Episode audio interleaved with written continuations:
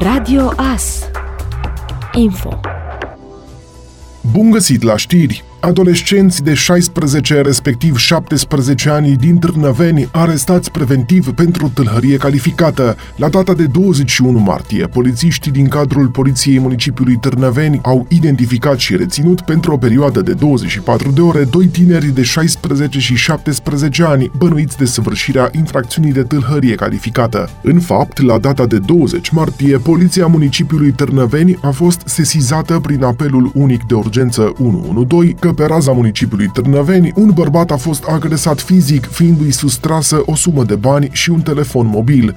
Ca urmare a activităților investigative derulate de polițiști, la data de 21 martie au fost identificate persoanele bănuite de comiterea faptei, respectiv doi tineri de 16, respectiv 17 ani, ambii din Târnăveni, Prejudiciul cauzat a fost recuperat în totalitate de polițiști și predat persoanei vătămate. Cei doi au fost conduși la sediul unității de poliție pentru audieri, iar în baza probatoriului administrat, polițiștii au dispus măsura reținerii pentru 24 de ore față de cei doi tineri. În cursul zilei de 22 martie, cei în cauză au fost prezentați magistraților din cadrul judecătoriei Târnăveni, care au admis propunerea de arestare preventivă pentru o perioadă de 30 de zile, formulată pe numele celor celor doi.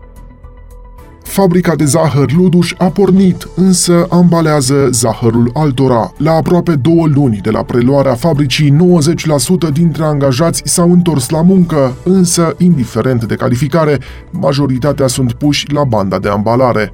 După ce în februarie unitatea de producție din Luduș a fost achiziționată de un grup de investitori români de la patronii francezi, au început discuții pentru ca o parte din acțiunile companiei să fie cumpărate de un grup de fermieri. Patronii au oferit 41% din acțiuni, dar fermierii nu au fost de acord și nici nu și-au asumat riscul unor împrumuturi bancare. Omul de afaceri care deține fabrica de zahăr din Luduș, Mihaela Neagu, confirmă că angajații s-au întors la muncă, însă doar din septembrie, când vine sfecla de zahăr, se va trece la producția propriu-zisă. Asociația cultivatorilor de sfeclă zahăr Beta din Luduș, formată din aproximativ 300 de fermieri din mai multe județe, a făcut apel la aceștia să înceapă să cultive din nou sfeclă de zahăr. Până în anul 2021, zahărul obținut din sfecla de zahăr cultivată cultivată în România a asigurat aproximativ 25% din necesarul de consum intern de 500.000 de tone de zahăr pe an. În acest weekend, România trece la ora de vară. În noaptea de sâmbătă spre duminică, 26 martie, ora 3 devine ora 4. La ora de vară se trece în prima duminică de după echinocțiul de primăvară. Scăderea nivelului de trai îi împinge tot mai mult pe mureșeni spre instanțe. Cifrele prezentate de Curtea de Apel Târgu Mureș arată o creștere a numărului dosarelor și a gradului de încărcătură pe judecător, iar instanțele se confruntă inclusiv cu o lipsă de personal pentru rezolvarea mai rapidă a cazurilor. La 8 din cele 13 instanțe a crescut volumul de activitate în anul 2022 și anume la Curtea de Apel Târgu Mureș, la Tribunalul Harghita, la judecătoriile Târgu Mureș, Miercurea Ciuc, Sighișoara, Târnăveni, Reghin și Luduș, gradul de încărcătură pe judecător a crescut. Judecătorii au observat că asemenea creșteri apar periodic și mai ales atunci când nivelul de trai al populației scade.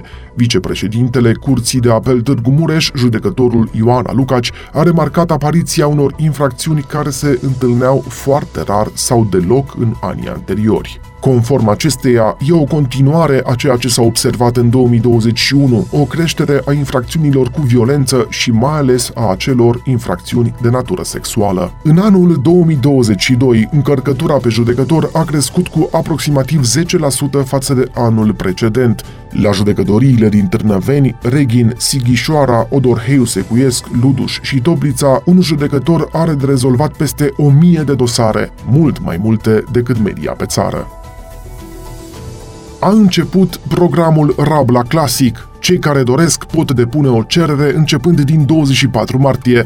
Bugetul aprobat pentru acest an este unul record de aproape 1,5 miliarde de lei, la care se adaugă 240 de milioane de lei pentru rabla local, care va fi lansat peste o lună. Cei care vor să își cumpere un autoturism nou sau să primească 3000 de lei la casarea unei mașini vechi, dar fără să fie obligați să-și ia alta, se pot deja înscrie în programele Rabla Classic și Rabla Plus. Pentru Rabla Classic, program care a ajuns la ediția 19 bugetul total din acest an este de 560 de milioane de lei, cu un bonus care poate depăși 10.000 de lei dacă se casează două mașini vechi. La Rabla Plus, programul pentru mașini electrice sau hibrid, bugetul este de 780 de milioane de lei, iar bonusul de casare este printre cele mai mari din Uniunea Europeană, peste 50.000 de lei.